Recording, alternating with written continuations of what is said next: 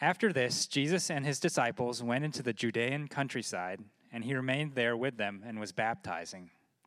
John also was baptizing at Aenon near Salim, because water was plentiful there, and people were coming and being baptized, for John had not yet been put into prison.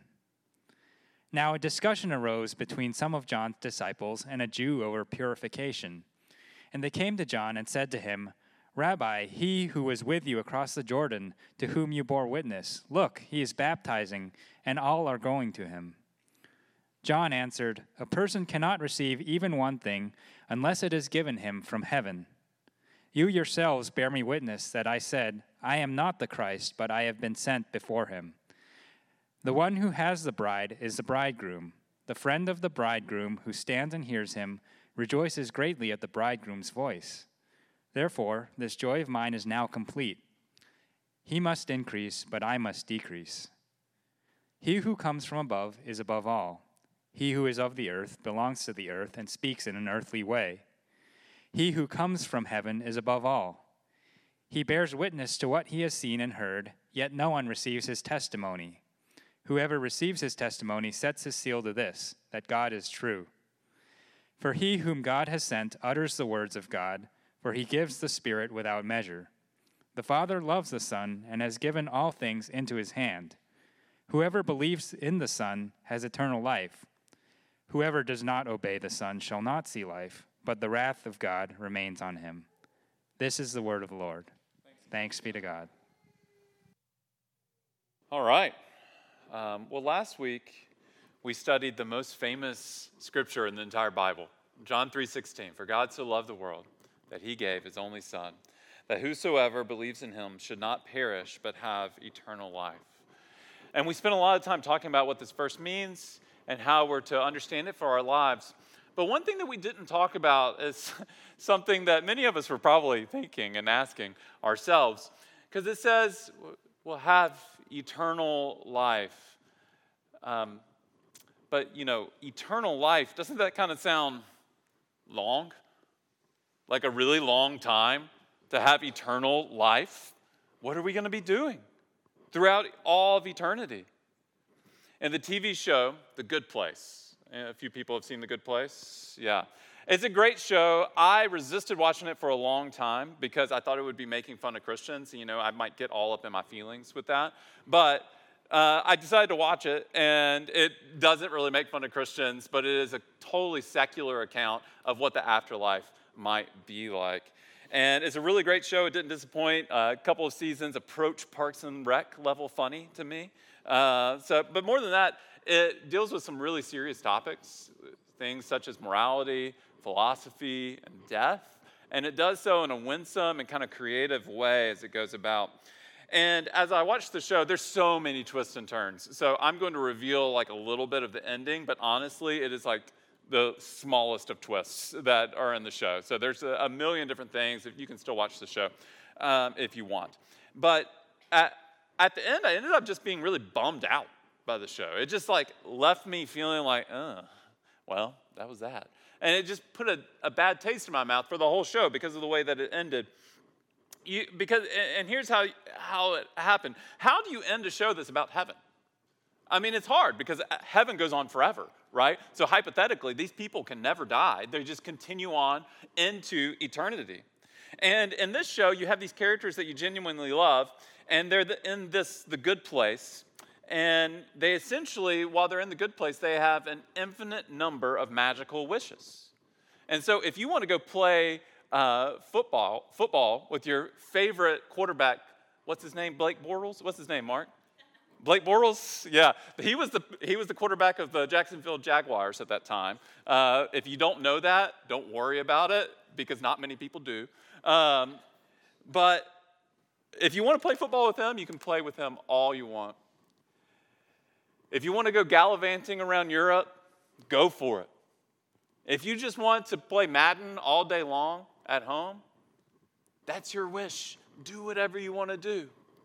And in a place like this, the way that the authors thought about it is that it would get boring. And so they decided that if you get bored of eternal life, you should be able to end it. And so, one by one, you watch these characters that you love walk through a final door of death where they go into nothingness, which feels rather nihilistic to me. But you know, I get it, because if heaven is ju- just this choose your own adventure of infinite magical hedonism, where you get to do whatever you want for all eternity, whenever you want, you would eventually get bored because you are still a finite person with finite desires. Don't get me wrong, I would love to do whatever I want for a few million years. Okay? Yesterday, my kids went to swimming lessons with my wife. It was delightful. I did whatever I wanted for like two hours, and I started to get bored at the end of it. But if that is all you have, then you will get boring. Because, and, and, honestly, doing whatever you want isn't ultimately satisfying. It requires more to bring true satisfaction. So, what is Jesus promising when he promises us eternal life? And how is this different than the version of eternal life that's depicted in the good place? Jesus actually defines eternal life for us in John chapter 17. We're going to be talking about eternal life a lot. Um, I'm not going to be able to, throughout the entire book of John, it's something that comes up over and over again. It's a theme as we go through this series. And so I'm not going to give you everything that we could possibly know about eternal life today, but we do want to go over basically what it is. And so Jesus gives us a definition of what is eternal life in, in John chapter 17. And he says this This is eternal life, that they know you, the only true God and Jesus, whom you have sent. This is eternal life, that they know you. Jesus is praying at this point. He's praying to his Father, and he's saying that they may know you, the only true God, and Jesus Christ, whom you have sent. An essential ingredient in an eternal life that could be satisfying and rich and joyful eternally is that God Himself is there because we are finite creatures, but He is an infinite creature. He is an infinite being that we could enjoy and know forever. With an infinite God, we can imagine an infinite existence that doesn't grow boring. One author puts it like this What if heaven is about meeting the source and satisfaction of our deepest longing, not just a better version of what we already know and understand?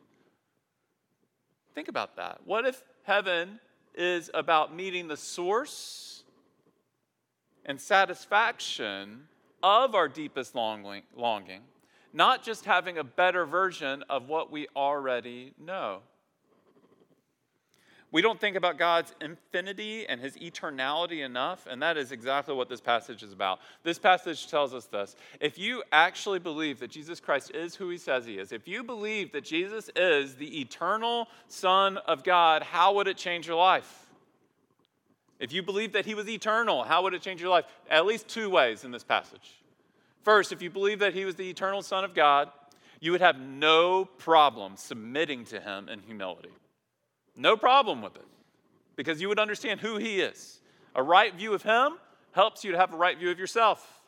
And secondly, if you had a right view of him, the eternal Son of God, you would have no problem imagining an eternal life that sounds pleasant and good. No problem with it.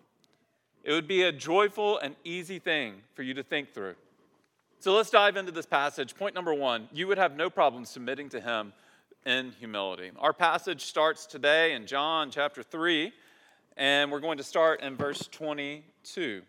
And so I'm going to continue to read for us. We heard it just a moment again. We're going to be reading through part, this passage, kind of verse by verse, and I'll stop to make comments as we go through. After this, Jesus and his disciples went into the Judean countryside, and he remained there with them and was baptizing. John was also baptizing uh oh, we got a little competition. All right, we got, got a little, little, little rivalry going on here. Got dual baptizers going on at Aenon near Salim. Because water was plentiful there and people were coming and being baptized. Maybe just a little plug for, you know, baptism by immersion, but I'll continue uh, before I get myself in trouble uh, with any of the Presbyterians in the room. For John had not yet been put into prison. Just a little author's note so that we know where we are in the story. John's not in prison yet. Obviously, he's baptizing people. Now, a discussion arose between some of John's disciples and a Jew over purification. And they came to John, they said, Rabbi, he who was with you across the Jordan, to whom you bore witness, look, he's baptizing, and all are going to him. Uh oh. John, John's disciples are a little concerned. They go to him and they say, Hey, John, look what's happening over here. It's a competition. I like to think about it like Aziz Ansari might say it. He's like, Yo, JTB, Jesus is over there baptizing people. What are you going to do about it? Before Jesus came along, John was the top religious leader. He had been following and respected. He had a following and he was respected. He was the baptizing people. And now, John the Baptist's followers saw Jesus as a threat. Jesus was out there baptizing more people than John. And so, what's he going to do? How's he going to respond? John responds in the most amazing way. Look, verse 28 You yourselves bear witness, bear me witness, that I said, I am not the Christ, I am not the Messiah, but I have been sent before him. The one who has the bride is the bridegroom. The friend of the bridegroom who stands and hears him rejoices greatly at the bridegroom's voice. Therefore, this joy of mine is now complete. He must increase, I must decrease. And so, what John is saying is like, look, I'm a nobody. He's an, he's an everything. He's, he's the somebody. I'm a nobody. He, he is the bridegroom. I'm just the best man. And what type of egotistical maniac would I have to be to say, hey, everybody pay me attention at the groom's wedding as the best man? Hopefully, your best man, if you're married, was better than that. And so John understands that he has to point to Jesus. He must increase and I must decrease. This takes some humility. I mean, before Jesus came along, John was the most well respected rabbi around. He was out there making a name for himself. And now Jesus comes around, and the disciples are like, What's going on? Why isn't why, why are we going down? Why are we no longer number one? And what empowers this? kind of humility? Well, it's just this that he doesn't see Jesus as competition. He actually believes that Jesus is who he says he is the eternal Son of God. And if we actually believe that Jesus is who he says he is, we'd have the same kind of humility. He must increase, and I must decrease. The author of the gospel helps us to, by describing who Jesus is after this. And he goes into some detail about who he is. And first thing he says, verse 31, is He who comes from above is above all. He who is of earth belongs to earth and speaks in an earthly way. He who comes from heaven is above all. He came, so it's saying, what he's saying is that Jesus came from above. He's not just a great man, he is the Son of God who has existed throughout eternity past and will continue to exist through eternity future. He has lived with the Father and the Spirit in perfect harmony throughout eternity, a number that we can't fathom. He who came from above is above all. What does it mean to be above all? Well, you can think about it a couple different ways. First, he's number one in that org chart, okay? You might look at the org chart and say, okay, who's at the top? Well, Jesus is obviously at the top. And so John the Baptist is like, look, I'm just flattered that I might that I get on the same org chart, okay? I'm, I'm down here somewhere, but I'm pretty far down there. But you might also say that he who is above all has a high vantage point. When Megan and I first moved to Boston, it was we moved to Boston like 12 years ago, and um, it it was a different day 12 years ago. Okay, we didn't have turn by turn navigation on our phones. That's how long 12 years ago was. So we would go home and print off a sheet of paper from MapQuest, and then we would give each other directions as we tried to get, get around this crazy city. If you think driving in Boston is hard today, Imagine doing it without turn by turn, without Google, okay? No Google Maps. You're just you're just guessing, okay? And if you get really good at it, this is this is what you if you learn your commute and you get really good at it, you can turn on the radio or turn on the TV and listen because what they would do 10 years ago, I don't know if they still do this or not. I've got no clue. I haven't turned on local television in a very long time. But what they used to do is they would you know, the Channel 5 or whatever would send a helicopter up in the sky and they're like, oh, yeah, there's uh, traffic at the ba- Braintree split. I don't know what the Braintree split is, but there's always traffic at the Braintree split. And you just know to avoid that. And so you would listen as they get this high vantage point, they could see where the problems were and what was happening, and you would know which area of the city to avoid. Jesus has this kind of above all vantage point. When you recognize that He is above all, it's easy to submit to Him in humility because He's got this vantage point where He sees the entire map, He sees it all. And so we can say, I can submit my life to Him because He knows better than I do. I trust him. He's leading me. He's above all. I don't know what he's doing. I don't know why we're going down these roads. This is what he is doing, though, and I trust him in all of his leadership. Verse 32 He bears witness to what he has seen and heard, yet no one receives his testimony. Whoever receives his testimony sets his seal to this that God is true. That's a weird way of saying that. Let's, let's talk about this for just a second. What the author is trying to say he bears witness to what he has seen and heard, yet no one receives his testimony. So Jesus is declaring who he is, yet people aren't receiving him. I have one child I can still tell stories about, okay? Uh, and that, that's my three year old. I, I, have a 10 year old, a seven year old, and a three year old. The 10 year old and the seven year old, you know, I have to get their permission before I share a story. The three year old, yeah, he doesn't get that response, that authority yet, okay? So the three year old, he's gotten into this thing re- recently where he just likes to uh, contradict whatever we have to say. So we'll say, hey, well, he'll say, hey, can I open my window? He won't ask. There's no can't, will you, please. It's just open my window while we're driving down the, the street in the car. And hey, bud, it's cold outside. Can't open your window. No, it's not. Like, it's November in Boston, Rowan. It's cold. no, it's not. Open my window. Just, just telling us, nope. Well, hey, buddy, you need to eat your vegetables. They're good for you. No, they're not.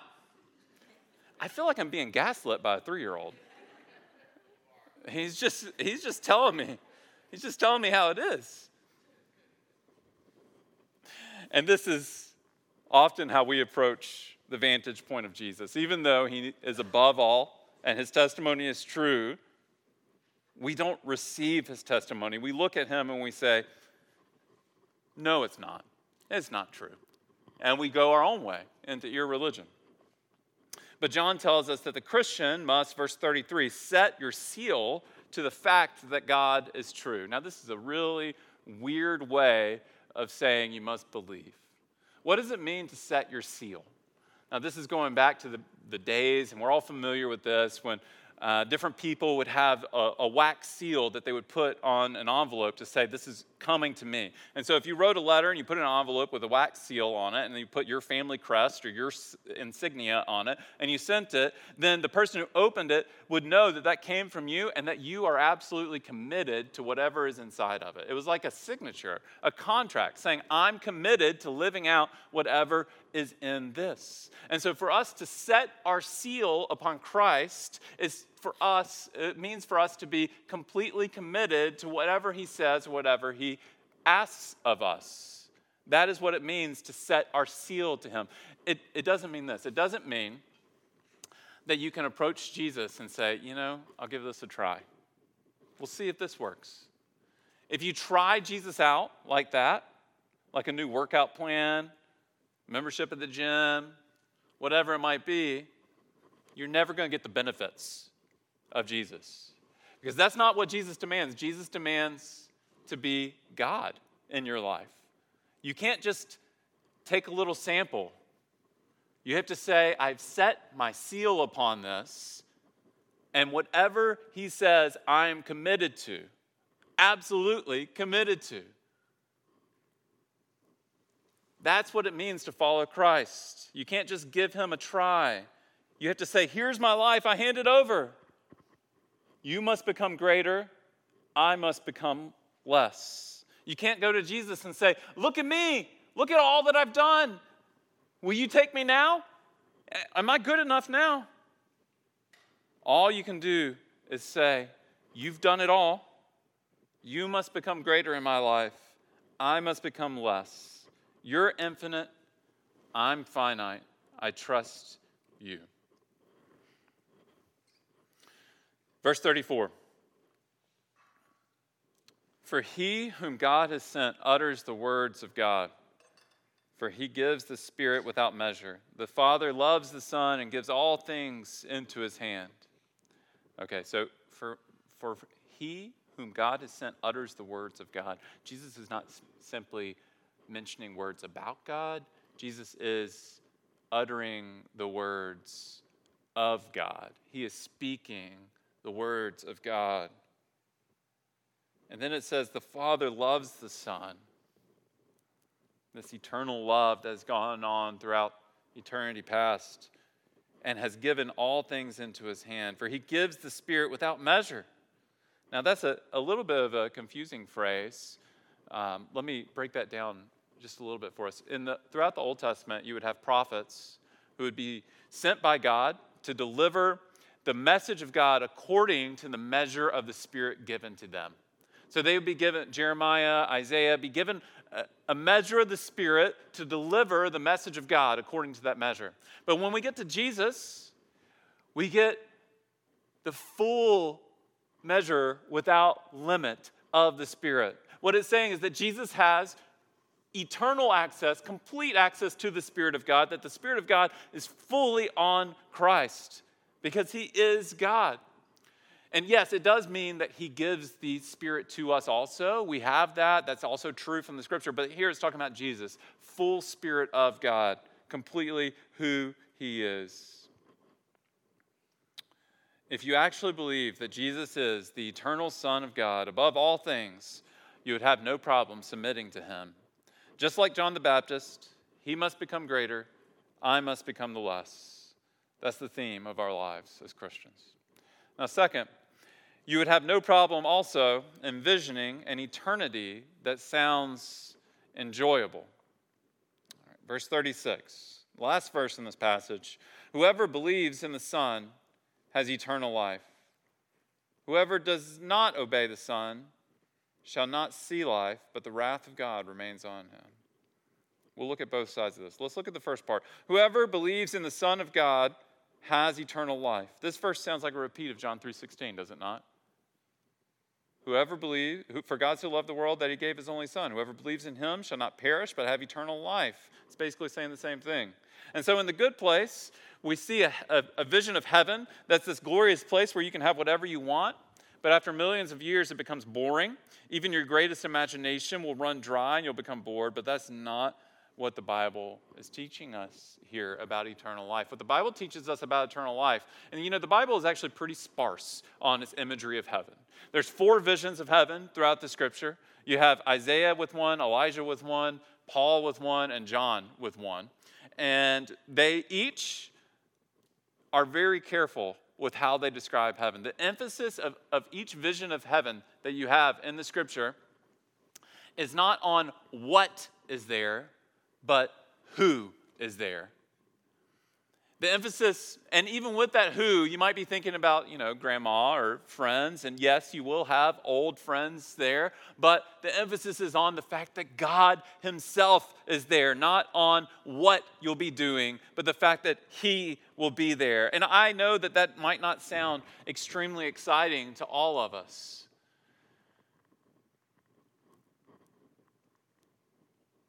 But as you draw nearer to Him and you really learn His ways and what He's really like, and that He cares for you, that He's warm and compassionate, and that He's a true Father with infinite love and compassion, and He wants what's best for you.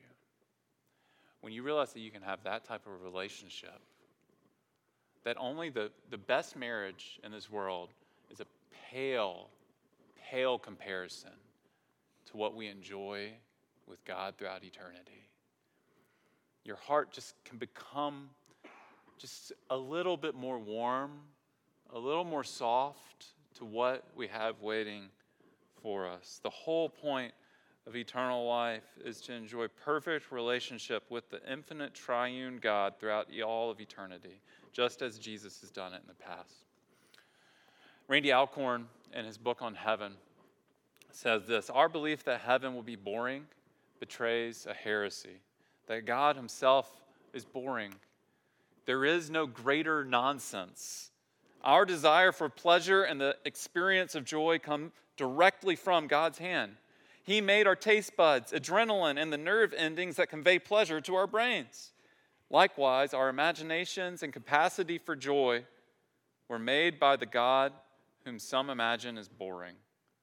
Are we so arrogant as to imagine that human beings came up with the idea of having fun?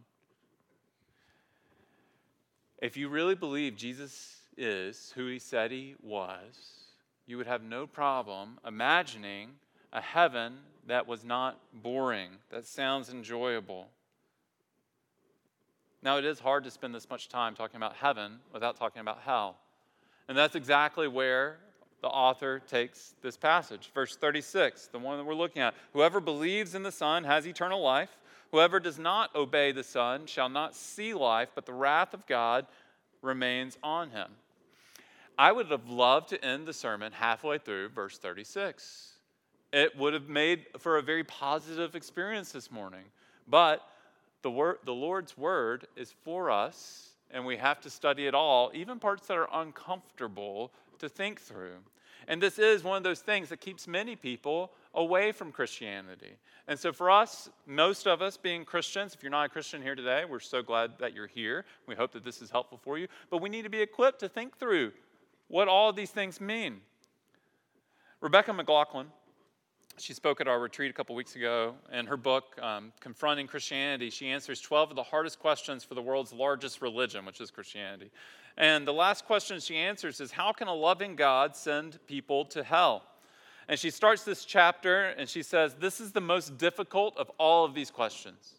It is a difficult question. It's a genuinely difficult question. She goes on to say the idea of the wrath of God seems alien to us, a psychologically damaging relic from a bygone era.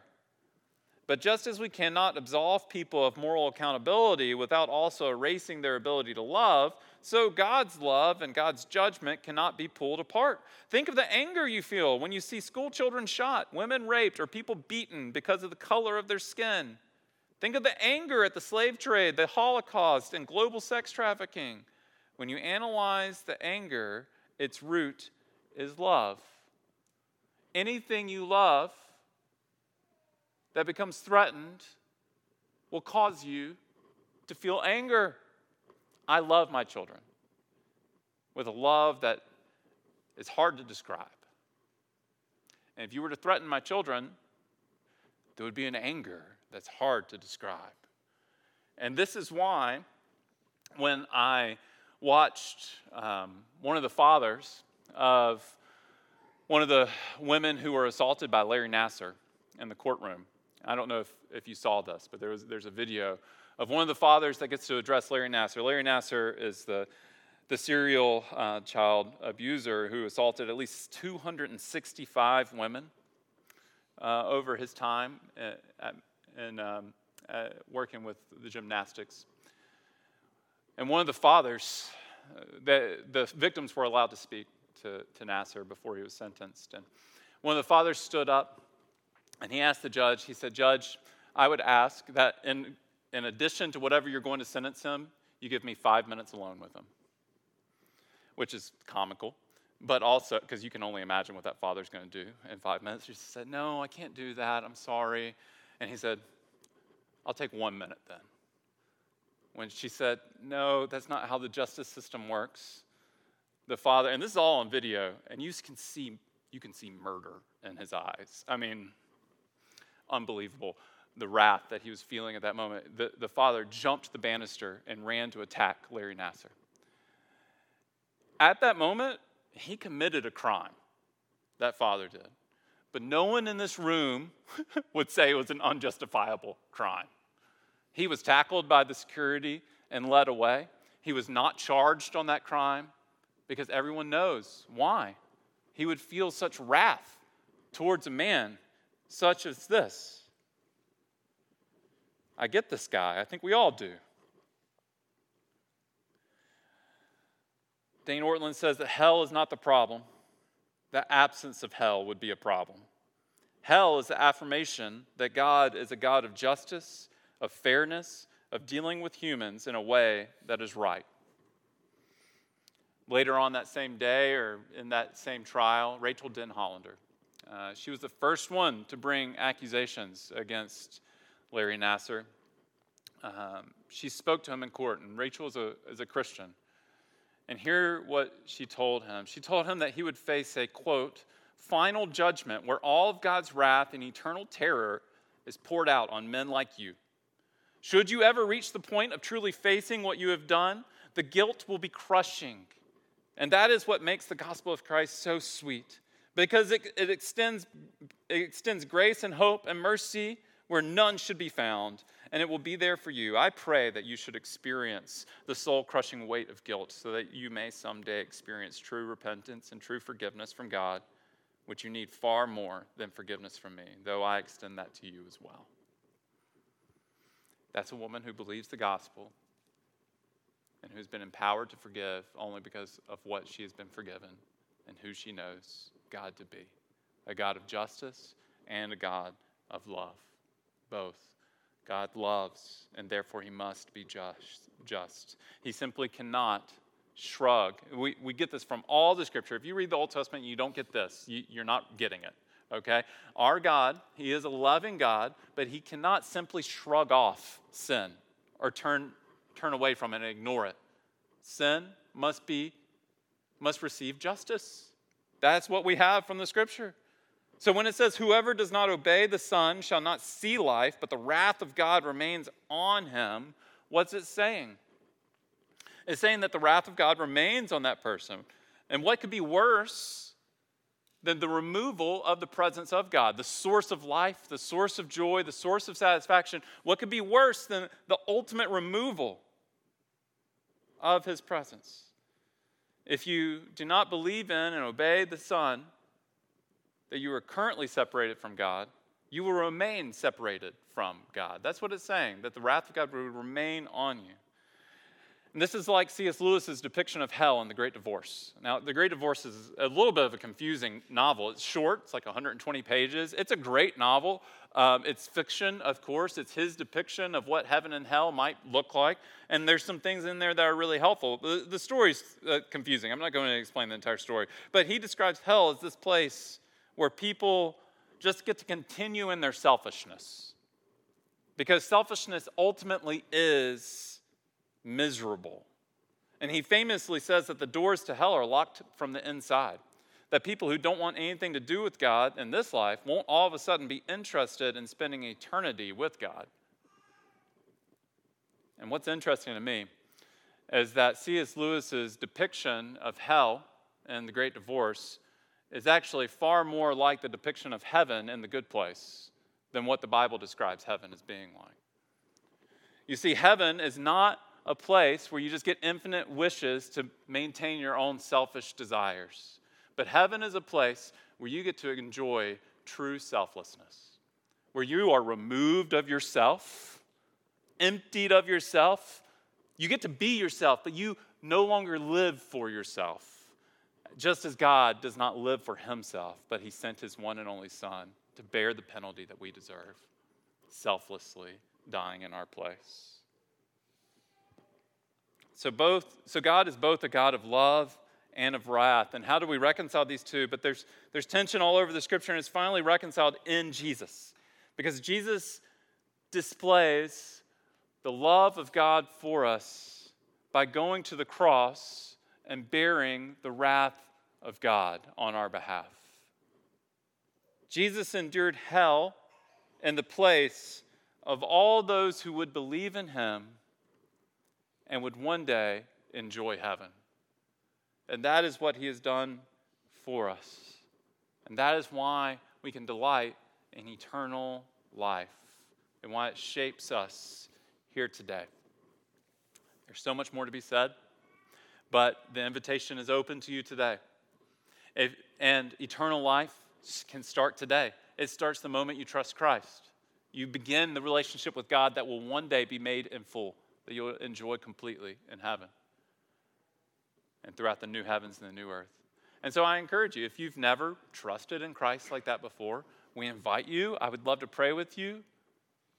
But for those of us who have trusted in Him, this is an opportunity again to, to reset our, our hope on Christ and Him alone, be reminded of what He's done for us, and to look forward to the eternity that we'll get to spend with Him.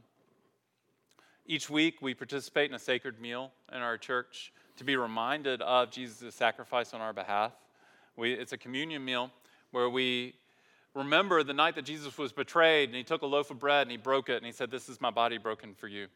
And he took a cup and he said, This is my blood shed for you. Do this in remembrance of me. And so each week, as we participate in this sacred meal, we're being reminded of what God has done for us by sending his son to bear our sin and to be resurrected on the third day. And that's what we're placing our hope into. And so as we take communion, we're saying, Christ got the penalty for me. Therefore, I get the reward that he deserves. Church, let's stand and prepare our hearts to sing in response to what the Lord's done to, uh, for us. Father, as we come to your table, we pray that you would make our hearts soft, and that you would remind us of what you've done, that we would enjoy your presence, and enjoy what you've done for us throughout all eternity. God, we pray that now you would help anyone who is trying to decide what they should do, where they should go. God, we pray for anyone who's in the midst of, of deep repentance. We pray that you would bless them with your presence and help them to know that you have a loving embrace for sinners, that you love us despite, and that you already know. And so, God, we pray that as we take this communion meal, that we'll be trusting in you and depending upon you. In Christ's name we pray. Amen.